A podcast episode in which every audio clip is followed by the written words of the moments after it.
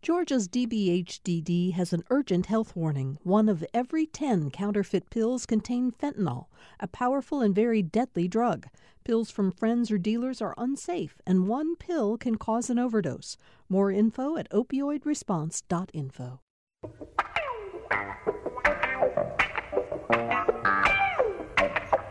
Glad to have you with us for Political Rewind today. I'm Bill Nigut. We've got so much to talk about national news, state news, uh, cartoon news.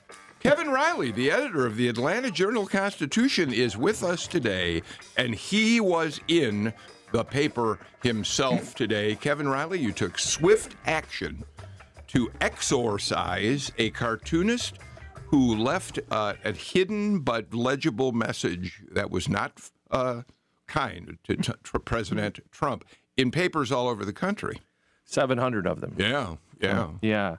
Uh, so that cartoonist and his work will no, not be in our newspaper anymore.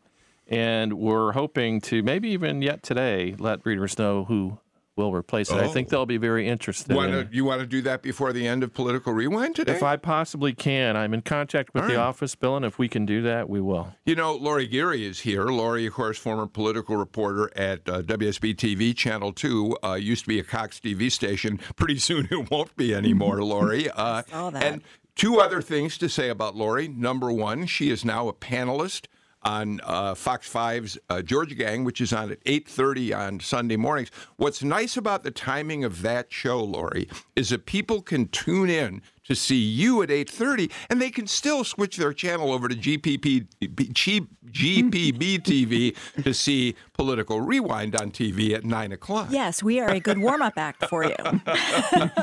and you've also started working with a great public affairs group led by uh, Democrat Billy Linville, mm-hmm. and uh, Brian Tolleson as well. Started Lexicon Strategies a lot of communication strategy, video production. Um, it's just really fun. It's good. a great group to work with. Good, good. There is, you and I have both learned there's a life after being a Channel 2 political reporter. there really is, and it's a lot of fun. Next to uh, you in the studio, Leo Smith. He's a Republican strategist, former uh, minority outreach director of the Georgia Republican Party. You had a candidate in the 7th District congressional race back uh, in 2018 and uh, continue to do political consulting, right, Leo?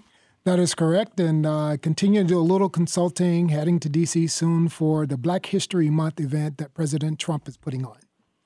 It'll be interesting to learn more about what that's going to be all about. Also with us, uh, Alan Abramowitz. Um, Alan, of course, is uh, one of the best known political science professors at Emory University, the author of numerous books. Your most recent book, I think the most recent one was The Great Alignment, It right? is. That's right. Race, party transformation and the rise of Donald Trump. Um, and we should say, in introducing you in terms of that book, you have for quite a while now, and we probably talk about this today, been documenting what's essentially the disappearance of the middle and the hardening of of polarities uh, and and partisan uh, lines. Exactly, and uh, so the book takes that up through the 2016 election, and uh, I think I can say that uh, since then we've seen that continue. Uh, we should also, as long as we're talking with an Emory professor, point out that Emory today announced who your graduation speaker is going right. to be, and we're, it's really wonderful to hear who it is. Andrew, Andrew, Young yeah. is going to be oh, giving the commencement great. address. Yeah, that's terrific. I all right, I think everyone's happy about that. Mm-hmm. Uh, all right, we can. You can, by the way, watch us by uh, going to the uh, GPB uh, page, GPB news page on Facebook Live, and you can leave your comments there. So many of you do, and you can also tweet us at Politics GPB. All right, let's get going. Uh, Kevin, we learned late last night that the conference committee uh, in Washington, uh, assigned to try to figure out a compromise of some sort on the border security measure, did in fact reach a deal, which uh, we're still waiting to hear more about from the president, but at least they've moved forward. Yeah? Right. I mean, they have a deal, and I guess they called it a deal in principle, but the president's first remark about it was quote, he is not happy with yeah, it. He's not happy. He said during a uh, a scrum at, in the cabinet room this late this morning, we're adding things to it. So apparently, the president is still looking at talking, I assume, Lori, to Republican leaders about what he might uh, be able to to get. Well, he said he's not happy, but he also said that he doesn't expect another showdown. And if there is Shutdown, one, yeah. or shutdown, yeah, there is a showdown. But um, but if there is a shutdown, he would blame the Democrats. Of course. Alan, the deal, the tentative deal, calls for basically $1.4 billion in additional physical barriers. They never want to call it a wall, the Right. Democrats. Uh, that's like 55 miles Right. of walls. The president, of course, wanted 5.7 billion and at least 200 miles of additional walls. So, uh, in some ways, the president is getting less than what he was offered before the shutdown that lasted for 35 days. Th- that's exactly correct. He's getting less than what he could have gotten before the shutdown. Um, and now he, they have to figure out some way that he can claim that this is a victory. Um, he's getting a lot of flack from the far right right now on this. He's being attacked by some of the pundits. He's being attacked by Mark Meadows, the head of the Congressional Freedom Caucus. Uh, they don't like it. They're calling it a terrible deal. Um, so we'll see if Trump is able to accept this. Um, but he's caught between a rock and a hard place right now. Yeah, uh, Laura Ingraham on her show, the conservative host, uh, said that it was a bad deal and no Republican should vote for it last night. Hannity said uh, that it was garbage, called the deal garbage. Leo, what, what the Republicans do get in return, though, is a backing off by Democrats from a proposal they'd initially tried to make sure could be part of this deal. And that was they wanted to restrict the number of beds but read into that people who could be detained at any one time by ICE. And uh, the Democrats backed off from that a bit. There is a number, but it's not as low as Democrats had hoped. Yeah, I think the Democrats um, are looking at that and they see for themselves that this makes it look as though they're soft on, um, you know, dealing with the fact that the, you do have undocumented people who are being detained who you don't know a whole lot about, and that that would mean that some of those people may end up in your backyard or somewhere. So, I mean, they don't want to be seen as soft on that. You know, another thing, I, I, I, I want to be clear on this. I think the Democrats are missing in this deal also the DACA deal that Trump earlier offered. So, so Democrats and Republicans have had some loss here, if I understand that. Is that right, Professor? Well, the president offered DACA, I mean, a deal and a half ago. This was quite a while Yeah, back. and, and I think there was great skepticism about whether, in fact, they were going to ever uh, offer DACA be- because it, was, it became clear after, um, when, when that initial offer was made that that was only conditioned on the significant changes in the immigration laws that would have reduced legal immigration. So that's where the Democrats backed off from that, and, and I don't I don't think there was ever any thought that there was going to be a DACA deal as part of this agreement. So they have to do it by midnight on Friday night, uh, Lori. And it's going to be interesting to see if the president tries to go to Mitch McConnell in the Senate and say, look, I'm not going to sign this unless you add this, this, and this to whatever your final bill is going to look like. Yeah, I mean, this is where we hear about the art of the deal, right? and um, we know that the president wants to add things, of course. And the other point, though, that I could see the Republicans trying to spin here is that, you know, for how many weeks over this shutdown did we hear Nancy Pelosi say absolutely no funding for a wall, wall, wall? And now we're seeing at least there is 1.375 billion for a border barrier. So even though they might be getting not as much as they would have in the original deal, there is a way for Republicans to kind of spin out of this. But we have wait, we have Tom Graves, who is the only Georgian on the on the group was to on the negotiate, conference committee, who that's has right. reservations. But here's my favorite thing, as reported by uh, Tamar in Washington, our reporter Tamar Hallerman. Earlier in the day, David Perdue indicated he would wait to hear from Trump before announcing his position. Yeah. Uh, well, and we'll see exactly how that uh, all comes down. Let's listen to Tom Graves. Uh, before the deal was reached, uh, Graves was interviewed about where they, uh, the conference committee appeared to be headed. And one of the questions he was asked was if there's no deal, or if the deal doesn't give Trump what he wants, would Graves support the president taking independent action of some sort to come up with border funding? Well, I think the president's right to have contingency plans in place. He's given Congress time to do their work, and uh, as you've mentioned before, the speaker had said just open the government and uh, negotiations would continue. And uh, that effort has been there. And uh, we don't really see, I guess, something uh, coming to a conclusion here in the next day or so. He's going to have to have some plans in place. But I'm really pleased with uh, Chairman Yarmuth and, and the work he's done in the past. And it's guys like him that I hope can help influence his leadership to bring this to a conclusion that we can all support and that the president can sign. Okay, that was Tom Graves yesterday. As Kevin just told us today, he's uh, uh, going to be a little bit cautious about whether he will uh, vote for this. So let's talk about the broader political consequences of this for for the president as he approaches a reelection campaign, and also for Georgia Republicans in the congressional Right. delegation. Alan. Well, well, I think first of all that this is a big loss for the president, and there's, there's, you know, you can spin it any way you want, but he got less than he could have gotten originally. There's no wall in the sense that Trump defined a wall. No funding for that kind of a wall. Uh, the amount of money that's being uh, provided for border fencing is much less than, than what he wanted, and he's going to have to sign off on this. I don't see any way that he doesn't sign off on this because then we're going into another government shutdown. And the first shutdown was a disaster for Republicans.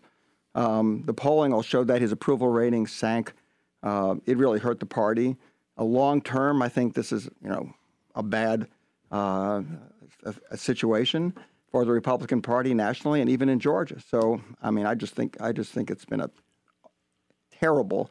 It was a terrible decision and a terrible outcome for him. Leo, is there distance between Trump voters, and let's focus on Georgia to the extent we can? Is there a distance between Trump voters and the conservative commentators out there? In other words, if the Rush Limbaughs, uh, the Hannitys of the world, the Ingrahams of the world tell people that uh, Trump's made a bad deal here, are the voters of the Republican voters who supported Trump? Uh, are- is there a distance between them and the commentators, or do the commentators help them think about how they ought to vote next time around?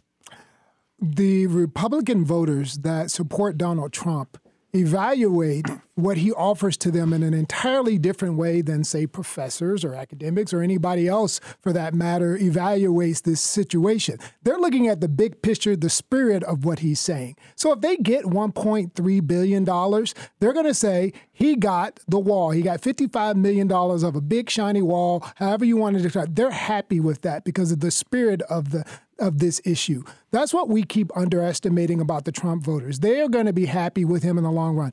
Even one of the most conservative commentators in the nation, um, who was a never Trumper back in the last election cycle, uh, has said that he's supporting uh, uh, Donald Trump Talking in about Eric 2020. Erick Erickson. Erickson. Yeah. So, so, so. I, you know, we don't understand the Trump voters. Even today, we still don't understand them. They will be fine. Well, I just read at a poll that what 80% of Republicans support Trump. Now, I don't take a lot of stock in polls, but um, the other part of this is that you have to remember this is the one issue. He came out down that escalator on like first day, day one. And a lot of people credit this issue to propelling him to the White House. So I think Republicans will say, or, you know, a lot of them, not all of them, will say, you know, we're glad he stood firm. I mean, this was the issue that we voted him in. This is why, you know, we we're okay with a shutdown as long as he stood his ground. I keep wondering about this because I'm interested, in Leo, in your perspective because I do think you're right about understanding Trump voters and, and what they think about versus what all the rest of uh, the political chattering class thinks about. The Republicans really did, they didn't exact, in Congress, didn't exactly abandon the president, but for the first time, Mitch McConnell made clear, you know, this is a bad plan, Mr. President, and don't don't think we can make this work. Do you think they did that because they figure, well, you know, they may they got to get a deal done because a shutdown really hurts them, and a shutdown will not get Trump voters. Trump can own a shutdown because his Right. voters won't abandon him no Right, matter what. They right? won't. And, and I think that's exactly why you also heard Lindsey Graham say, yeah, do the emergency. Declare, I mean, he, Lindsey Graham was encouraging the declaration of an emergency. It's sort of like, okay, I'm mom, I'm dad, let's get auntie to make a decision on what And happens I think here. you're right about that. I think declaring an emergency, again, when you think about the Trump voter, and I'd like to know what you guys think. So then what happens? He gets in a big fight with Congress and or he goes to court. Right. And even if he loses, he wins with his voters. That's does right. he Yeah, not? but Because here's, he's here's the He's thing with about fighting the that. swamp. Here's the thing about that: the Trump base isn't enough to get him reelected. Okay, when you've got a 40% approval rating, which is roughly probably where he's been, you know, recently, that's I mean, he's been underwater for virtually his entire presidency. Right now, he's about 15 points underwater. You've got 55% of the American electorate, more or less, who are saying they're not going to vote for him, that they definitely wouldn't vote for him for a second term. He's in big trouble. And we just had an election in which his party was repudiated, and he was repudiated. He went out around the country supporting Republican candidates, made it into a referendum on Donald Trump. And the Republicans lost 40 seats in the House of Representatives. They lost the popular vote for the House by 10 million votes, right? By almost nine percentage points, the biggest margin in many, many years.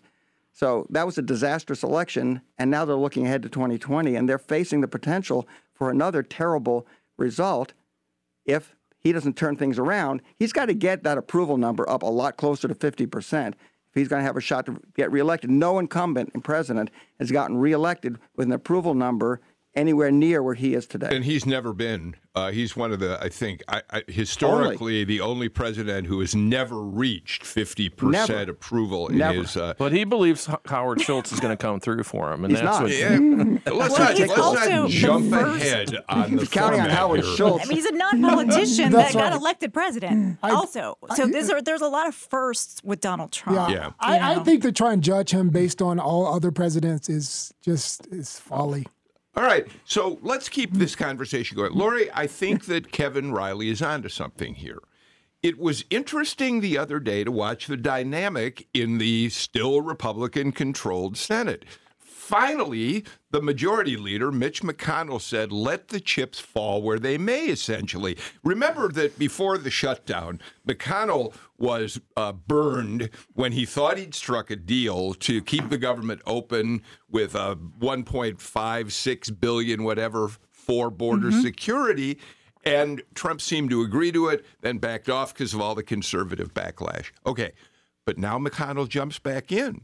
And he and the House leadership say, okay, let the let the president do what he does. We have to get back to the business of, to some extent, regular order, work out our own compromise here, and then let the president. That's up mm-hmm. to the president. It's the first time I think it's fair to say that has happened. In part, it's probably happened because we now have a House controlled by Democrats, and I think it portends an interesting next year until the election for President Trump. Right, and also for Republicans and Republican voters. Yeah. I mean, who were who who were they going to side with? Um, but I think also this is kind of also a moving target for Republicans in the Senate. Um, you know, Trump will come out and say one thing, and then three days later he completely flips, and there was no deal. So um, I think it was Barry Loudermilk, Congressman Barry Loudermilk, who said, you know, it's hard to negotiate with somebody who you don't know where he is, and perhaps that's where we are again. I mean, Trump is saying, hey, maybe on this, but maybe we'll avoid a, a, shutdown. But then again, tomorrow he may change his mind. Leo, the president won Georgia by five points. Not not a lot compared to past uh, performances by presidential candidates in the state. Uh, how much trouble is he possibly going to be in if you take what Alan says about? Uh, a president. Uh, he, well, the problem is his approval numbers here are much higher than they are. Not, among, they're not great. Well, you're right. They're not, as a matter but, of fact. But you know, the bigger the trouble that he's in in Georgia is not so much how he dealt with the border wall deal. It is because Georgia Democrats really have a stronger operation than Georgia Republicans right now, and that's just a fact. I mean, the Stacey Abrams movement, um, the the action of the, the the Democrat voters to create the kind of leadership that they now have uh, in place. Um, they're just stronger. Whereas Georgia is looking at John Watson retiring, not going to run again as chairman, and a very small staff, a very short budget. I mean, it, that those are greater. No minority engagement strategy in the Georgia GOP right now. Um, that those are bigger issues for the Georgia Republican and, Party. Okay, thank you. I took a deep breath when I was thinking about what I said about the approval numbers, and I remember now that the AJC had Trump underwater in Georgia. I think just a little. I think he was at maybe 48, 49%. I don't have your polling numbers in front of me, Kevin, but he's struggling here too, Alan. He is, and so uh, you know, there, there, have been a bunch of polls in this state over the last couple of years that have shown that his numbers are a little better. We than, only we only talk about the AJC's polls. well, that's consistent. Just to be clear, but it's good that your results are consistent with most of these others, so they're not out of line. So what do we uh, expect? All right, so uh, uh, on the on the Sunday shows, uh, his acting chief of staff, Mick Mulvaney uh, started giving hints about what the president could do this week uh, if he didn't get the money, and so far he hasn't gotten it. And they're talking about shifting money from two Army Corps of Engineer flood control projects in Northern California. Goodness knows the president would never want to do anything to hurt California, would he? Uh, and also from disaster relief funds intended for California and Puerto Rico. Uh, they also are looking at unspent Department of Defense funds for military construction, uh, family housing, infrastructure on military bases. Of course, if they go that direction, it what's the political damage of some of that? I, I think it would be a disaster. Um, first of all, it would be challenged in court. I don't know if he has the legal authority to even do that. Um, but even if they can do it, I mean, you can imagine what the what the repercussions are going to be and But, how but that's going I, to look. I, I mean, I know by conventional thinking, there's your your position is unassailable. I mean, I, I know that, but look at what he has done. So what will happen here? That he'll that he tries to do that, then he gets challenged in court. Yeah. Then he gets in a big fight. It Yeah. just endears him more. And if you're gonna get in a fight, he, that's California's a state he's never gonna win yeah, anyway. it's not just California, though. I mean, they'd be having to take money from other places too. And I think it's it's it's not just a question of. Uh, I mean, he doesn't care about California. We we, we know that. Um, but the the problem he has is he you know he can't just win by playing to his base, and that's all he's doing. He's shown no ability or even willingness or, or interest in trying to expand that base and reach out beyond it, which is different from every other recent president. When presidents got get in trouble politically, they try to change their strategy and figure out a different approach to try to expand their base and reach out beyond it. That's what Trump needs to do, but he doesn't know how to do it, and he doesn't even have any interest in doing it. Well, there I there are think wedge lot- issues and tropes that sound as though he's playing to his base, but he has an economic agenda. He has a, a body of work that plays to a greater audience than his base. And, when his time is right, he'll bring it out. And I, I, I want to say also, and I, I know we're going to talk about this later in the show, but it also depends on who the Democratic nominee is. If it's somebody who's really far to the left and some of these moderates don't want to go in that direction, are they stuck? And are they stuck with a decision? Is it Trump or is it, you know, more of a liberal Democrat? You know, it's interesting. We have to get to a break, but Leo Smith, uh, for a while in your appearances on this show, I was convinced you were thinking about becoming a Democrat. I am very happy to hear you today because you're squarely still a Republican, Leo. Oh, I have been exposed. That's Leo Smith, who is one of our panelists today on Political Rewind. We're going to take a quick break and come back with a lot more. Financial contributions from listeners like you are not the only gifts that keep GPB on the air. In fact, many listeners have already chosen to donate a used vehicle to GPB. We'll pick up your vehicle for free and send you the paperwork for your taxes. Get started today. Call 877 GPB 1 car or go to gpb.org/cars. That's 877 GPB 1 car or gpb.org/cars. And thanks. Psychologists who study school shooters say they often have a lot in common. people that do these kinds of targeted attacks don't feel very good about themselves. They don't feel very good about their accomplishments. They don't feel good about their social sets or where they're headed in their life. How that despair can transform into anger and a desire to hurt others. This afternoon on All Things Considered from NPR News. 4 till 7 on GPB and GPBnews.org. Welcome back to Political Rewind. Uh, if you're listening to us in real time, it's Tuesday, February 12th. It's Abraham Lincoln's birthday. Uh, and uh, it's also the day, uh, thanks to our friend Todd Rehm, who told us this in his political newsletter this morning, uh, it's also the day that uh, President Clinton was acquitted by the United States Senate of the charges of impeachment against him. So, big day in, Big polit- day, in yeah. presidential Absolutely. uh, history today. Uh, Alan Abramowitz from Emory University, Leo Smith, Lori Geary, and uh, it's Tuesday, which means Kevin Riley, the editor of the Atlanta Journal Constitution, is here. You have a big story for us, Kevin. You're replacing the obscene cartoonist with. with uh, well we're this is not final but i think it's safe to say that uh, we're going to do all we can uh, we will uh, replace that the exorcised comic strip by a, with a strip called mike du jour and that strip is done by a guy named mike lester who's a native Georgian, has lots of friends in Atlanta, and tells us that his real first job was at the Atlanta Journal. Wow. You heard it here first. Breaking news every time we come on the air. Alan Abramowitz, let's uh, go to, excuse me, a little more on presidential politics. Howard Schultz, the founder of Starbucks, in fact, is uh, touring the United States promoting his newest book. And he'll be in Georgia next month. I think it's interesting that he's chosen Atlanta as one of the cities he's going to come into. It tells us a little bit about perhaps Georgia having some relevance for the first time in a long time in the Absolutely. 2020 cycle. And here's why I wanted to turn to you on this because the conventional wisdom has been, and Democrats have been urging Schultz to not get Right. into the race. They think he will cut into the uh, Democratic base. Right. You're not convinced that's true. No, well, I think there are two things, uh, three things about Schultz. One, I'm still skeptical that he's going to run, um, because in, to, to really run a presidential campaign, run a serious campaign, he's going to have to make a big commitment, not just of time but of money. Uh, it's going to be very expensive because I don't see very many people giving him money. Um, so he's going to spend a lot of his own money if he's going to do this. But if he does run, he's also not going to draw anywhere near the kind of vote that you know Ross Perot got in '92 or even '96. So you know, recent third-party uh, candidates have been you know gotten at most three percent. Um, that was the Libertarian last time. I, I don't see him getting more than one or two percent of the vote. To be honest with you, there's just a reluctance to, for people to waste their vote on a third party and thereby help the party that you detest. So, So- that's what you have to understand about our politics today. I want to stick with you for one more question. Schultz's argument is that there are now more independents than Democrats or Republicans, uh, people who say they are independents Right. rather than Republicans or Democrats.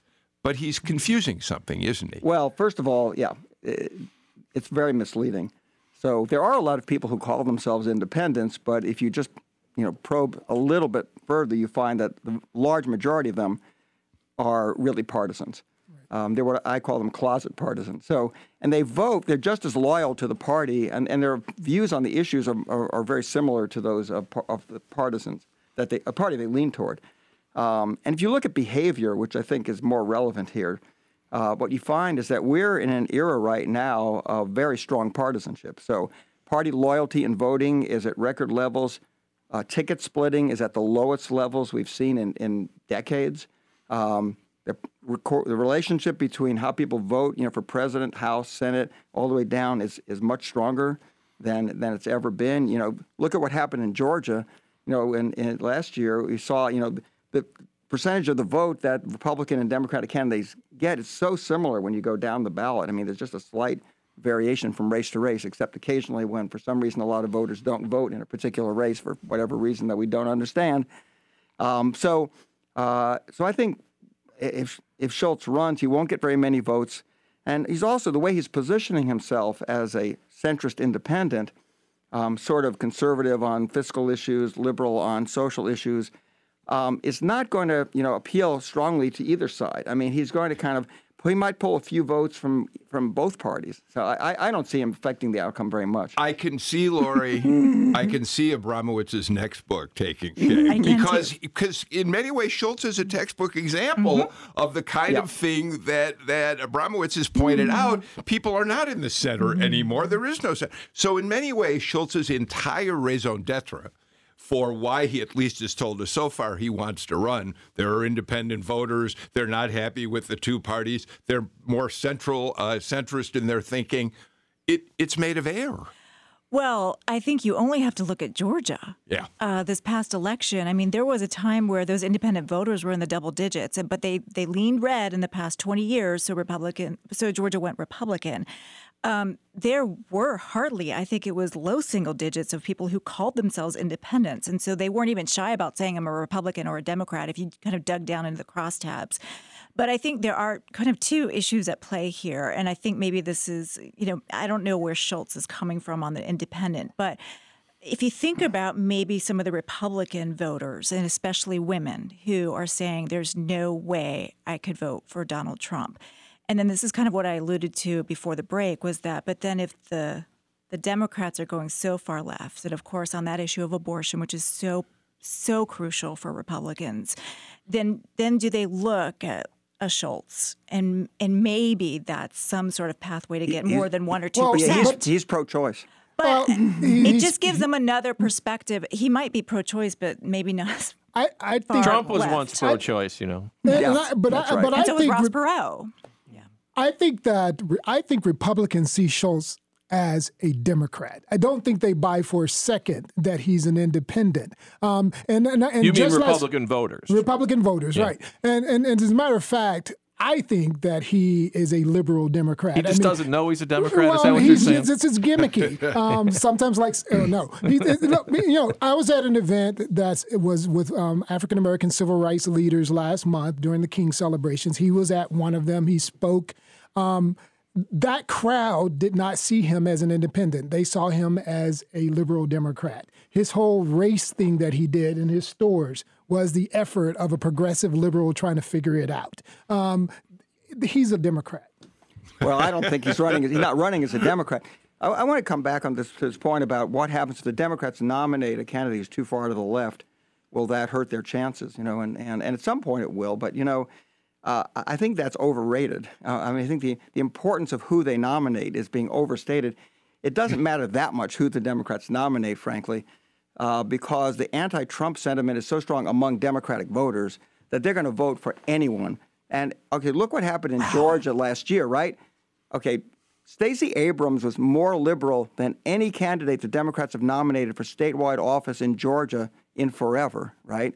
And she came closer than any other Democratic candidate for statewide office has come to winning since back in the day when you know we had Roy Barnes, uh, you know, since he the last time he got elected.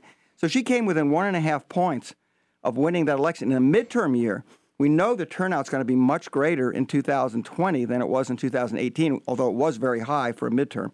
So I think if Stacey Abrams can do that well, she's an African American woman running a on a rather progressive platform, right?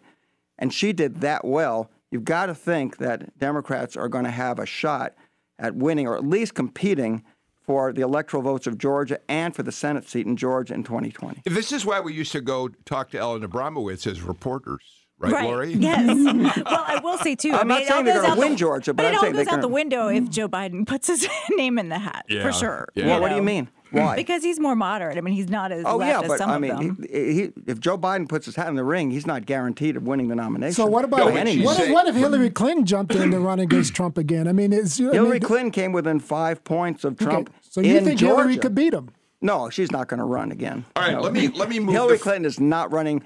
I, not one Democrat I've ever heard from wants her to run. She probably still has a few supporters out there in the in the public. But Let me move the conversation forward a little bit, Kevin. Uh, the last time we had a significant independent candidate for president, right? Uh, Howard Schultz may or may not get into this thing. And boy, the blowback he's gotten from Democrats and Republicans about jumping in has been significant. He may be paying attention to that, he may not.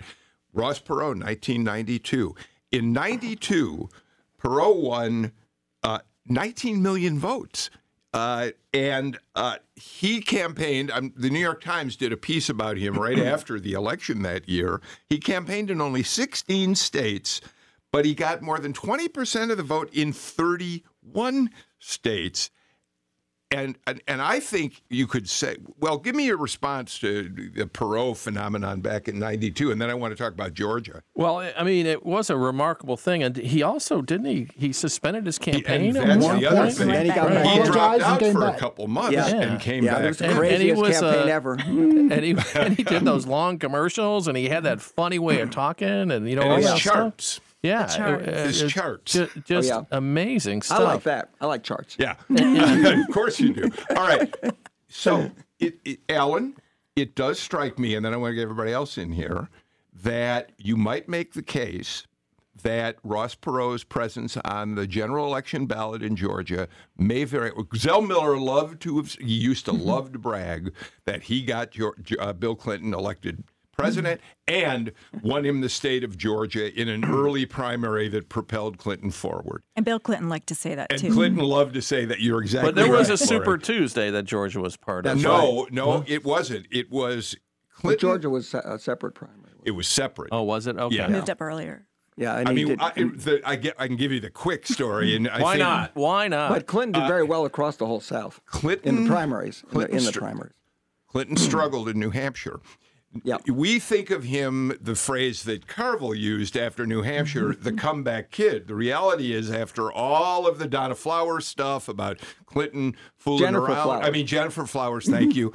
Uh, Who he came, forget? He came in third in the New Hampshire primary. But earlier in the year, uh, in fact, at the turn of at, when the legislature first went into session in '92, Zell Miller went to the legislature and moved up the date of the Georgia primary ahead of Super Tuesday because he wanted to propel Clinton forward, thinking perhaps it would revive a campaign should anything go wrong in New Hampshire, which is why Miller takes credit. But here's the reality once you got to the general election, it certainly helped Clinton in the Oh, yeah, primary. it may have been the reason he was nominated. It, it moved him forward. But in the general election, Clinton won Georgia with 43.47% of the vote. George H.W. Bush, the incumbent president, had 42.88%. Being very precise here. Well, mm-hmm. because, mm-hmm. and Perot got 13.5%. Clinton won the state by 13,714 votes. Right. I don't think there's much question that the independent on, the, on that ballot uh, delivered Georgia for Clinton. It could very well be. Uh, nationally, I think Perot um, probably took just about as many votes from uh, Clinton and Bush. I don't think there was a big difference. But in Georgia, he may very well have taken uh, you know, more votes from uh, from from uh, Bush. Um, but but Howard Schultz i- is not going to get uh, anywhere near the vote that Ross Perot got in, in, in 1992 nationally or in Georgia. Um, as I said, he'll be lucky to get one or two percent of the vote. Uh, and that's I just, a change in the political world. It is. Right. That's I why mean, I wanted to ask Alan, since he's in academia, is I was a little younger when Perot was running. you had to bring that up. Someone So was going saying- there, Bill. Someone saying- was going there. So I was just You're saying you're old enough to remember this. I'm old right? enough to remember. However, Okay. I was just wondering because we were talking so much about how there are no more independents left, really, in, in the U.S. But what was what was the perception of independence back Well, then? it was different. So, um, yeah, well, I am old enough to, rem- to remember 1992 pretty well. Um, yeah, it, it's- things were different back then. Um, you had uh, a, more voters who were willing to cross party lines, for one thing. Okay. There was more ticket splitting, a lot more ticket splitting even then, although it already started to come down. Um, and uh, so an independent candidate could draw support from b- voters who normally voted for either Republicans or Democrats. Um, the hostility toward the opposing party that we see today among not just identifiers, but even those who lean toward a party also share that same hostility. The reason they lean toward a party in many cases is because they hate the other party. Right. Um, so they're again they're reluctant to uh, to vote for a candidate, uh, an independent candidate, if they think that by doing so they're going to be actually helping the party they really detest or the candidate from that party. Isn't that f- strike you to some extent as counterintuitive, Lori? Because all, because every poll that we see says that Americans are disin- disenchanted with their with their elected officials, with what's happening in Washington, whatever, and yet when it comes down to an election, party loyalty uh, prevails. Well, I think Alan hit it. It's not just party loyalty, but it's you don't want the the other, The other party to win. Yeah, well, that's always- because you yes. hate them so badly. But anyway, look Yeah. at the same time, uh, you know, re- the large majority of Republican voters uh, approve of Trump. Uh, and, and in fact, something like 60%, I think, strongly approve of Trump. On the other side, among Democrats, you know, almost 90% disapprove of Trump, and you know, 80% plus strongly disapprove of Trump. So we have these very intense feelings on both sides of this. Um, there is strong support for your own party. Again, you may call yourself an independent who leans Democratic, but those independent Democrats, again, are very loyal. Uh, those independent Republicans are very loyal to their party. And, you know, it comes down to really, in, in a lot of elections, what it comes down to nowadays is who shows up. Leo, I want to get you in here before we take a break. No, I was my whole memory lane thing. There is just things have changed so much. I mean, memory lane. Back in those days, we did not have social media. We did not have the ability to people through social media to get people to rallies the way that we do now, or to take a trope and make a whole movement out of it. Things are just so different than back in those days that uh, certainly I don't think it's easy to compare science that way. All right, let's do this. Let's get our final break of the show out of the way because we've got a lot I'd still love to get to with this panel. You're listening to Political Rewind. We'll be right back. On the next Fresh Air, how the brain responds and adapts to certain drugs and alcohol, leading to addiction. We talk with Judith Grisel, author of Never Enough The Neuroscience and Experience of Addiction. She's a neuroscientist who studies addiction, and she's a recovering addict who's been sober 30 years. Join us. Fresh Air is this afternoon at 3 on GPB and GPBnews.org.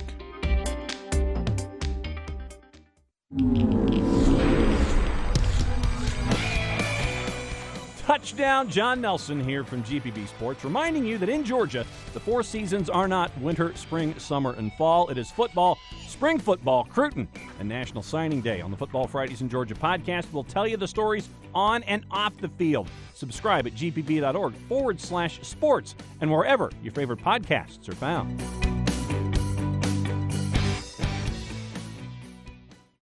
It'll only be for a Here year, we go. We're back on uh, Political Rewind. We're still ca- uh, talking, and uh, one of the reasons that we're talking is because uh, during a break, Alan Abramowitz said, "There's a big story we haven't talked about yet." University of Georgia just signed Anthony Edwards, who's called Ant Man. Right. Number one, not football prospect in the country, Alan. Well, that wouldn't be surprising at all. No. Top. Basketball. What the heck is happening?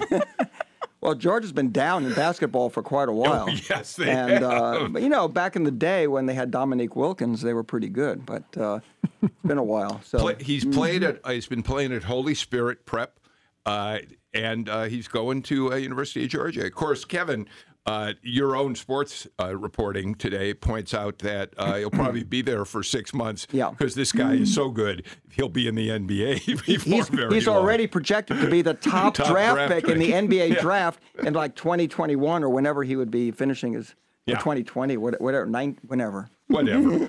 Uh, His freshman, end of his freshman year. Well, who knows where it might lead? I mean, Yeah. a lot of times other prospects will follow a guy like that because That's they're it. trying to put together a team that Exactly. can get to the Final Four, all right, all of that. We just so. want to show you we have we, we have Exactly. Reggie here. Nothing we can can't talk cover about a lot. on the Uh, show. Okay, uh, Lori Geary, we're going to take a few issues that we're going to move through a little bit more rapidly because uh, you're you're a panel I really want to get opinions from. We have five women now running for the Democratic nomination for president. One of them, Elizabeth Warren, is coming to uh, Metro Atlanta. I think she can be in Lilburn uh, over the weekend at a rally. Um, at a high school, which kind of surprised me. At a public High School. high school, yeah. Um, but I guess it's a weekend, so maybe it's okay. What what's the difference between having one woman, Hillary Clinton, running for president, and all of a sudden, f- at least five, if not more, who might eventually get in? Well, talk about, you know, breaking that glass ceiling even more, right? But I think you have to look at the electorate too and just the influence of women. Trump lost women by 13%. So we know he's in trouble with women. So if there is a strong woman on that Democratic ticket, it makes a big difference. I look at the midterm elections. I mean, Exactly. a Look how many record number Congress- of women right.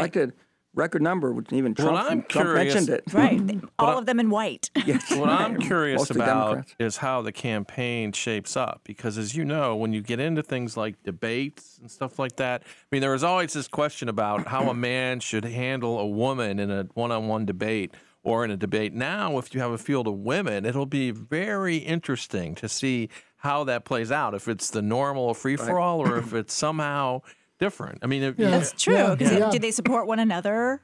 Um, Right, You know, how that dynamic is. Right, from Cory Booker to whomever, I think it would be very tough to really give a Trump-like challenge to those women without Well, being, especially in a being- Democratic right, primary. in a Democratic That's primary. very tough. I mean, you, you wouldn't be allowed to do that, and so. But I, I think Amy Klobuchar is really the one that Republicans would be concerned about um, as a seasoned politician who really has- Midwesterner, Minnesota Midwesterner. senator, very, yeah. very popular. How about help. that announcement where she just stood in that driving snowstorm Yeah. for an well, long let me, time? all right. That was I was impressive. impressed. Let me- Women. Lori, all right. So, but we're already seeing some of these the tropes developing.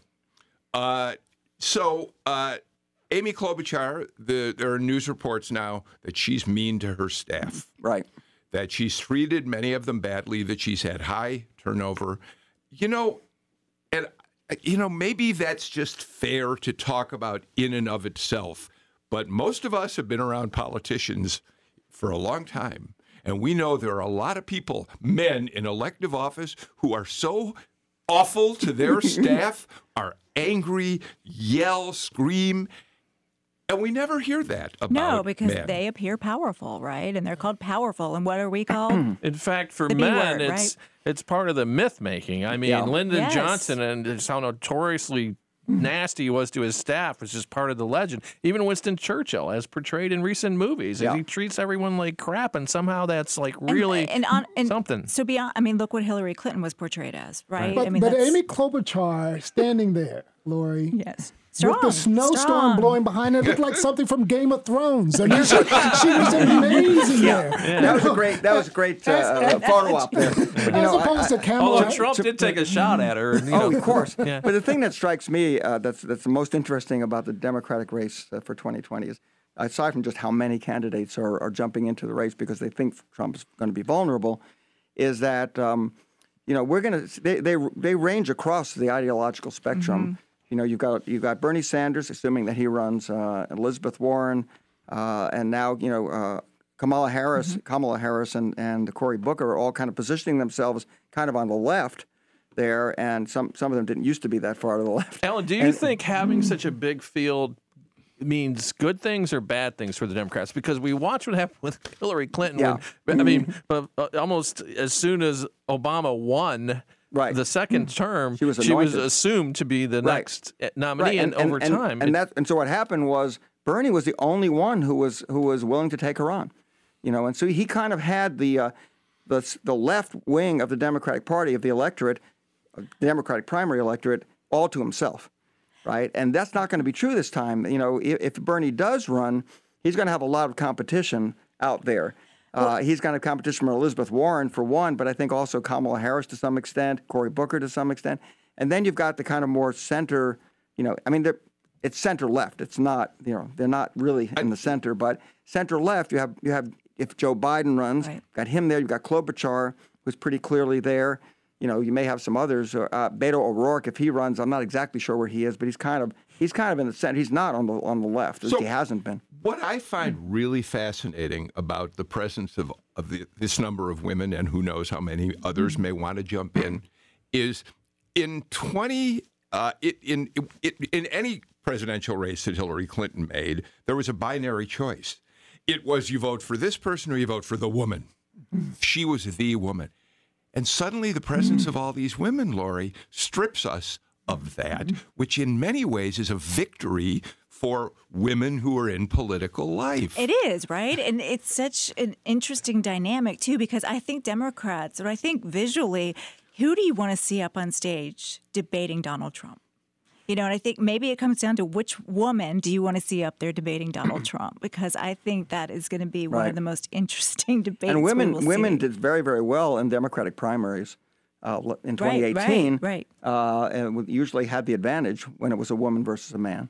Um, but I, I think the other side of the sto- uh, story here is how, how badly the Republican Party is doing among women. Mm-hmm. So.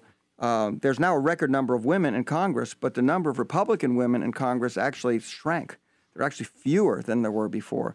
Uh, a lot of women are reluctant to run, I think, as Republicans right now. So uh, it's really it's really hurting the Republican Party, and I think it's not just the visuals. I mean, the reality is that the Republican Party has a has a problem with women. Leo, it's certainly true that it's harder to recruit rec- uh, women to run as Republicans. We saw that all over the 2018 cycle. Julianne Thompson, a frequent uh, panelist on the show, tried it and was frustrated over and over again by that. Let me move on to one last subject. Uh, We didn't do, haven't done much with this, and we're not going to get a lot of time for it today. Uh, the mess in Virginia. Uh, uh, Kevin Riley, you've got Ralph Northam, who is either in blackface or a Klan robe. We're not sure which because he still hasn't. and he's not us. sure which. Yeah, The lieutenant governor and, and accused of uh, sexual assault. The attorney general uh, also wearing uh, blackface, and then you've got the leader, the majority leader in the Senate, a Republican, who was the yearbook editor when they put all these photographs of people. in apparently a very strategic move by him. Yeah. It's He it's just like it sounded like a movie plot. yeah, it's And, you crazy. I'm from Virginia, and I think I don't. I mean, I might be the only Virginia who didn't try blackface. I don't know. I'm brown skin, you know. so it's like um, what? Alan, we've now though seen polling, which tells us that Virginia seemed to be split right down the middle Right. about Northam, whether Yeah. he should leave or stay. Right. But African Americans in Virginia Yeah. prefer to have him stay in Right. office. Right. What do we learn when we see Well, something I think like I think that? what we learn is that they're making that decision. There, that's based on their opinion of of him as governor.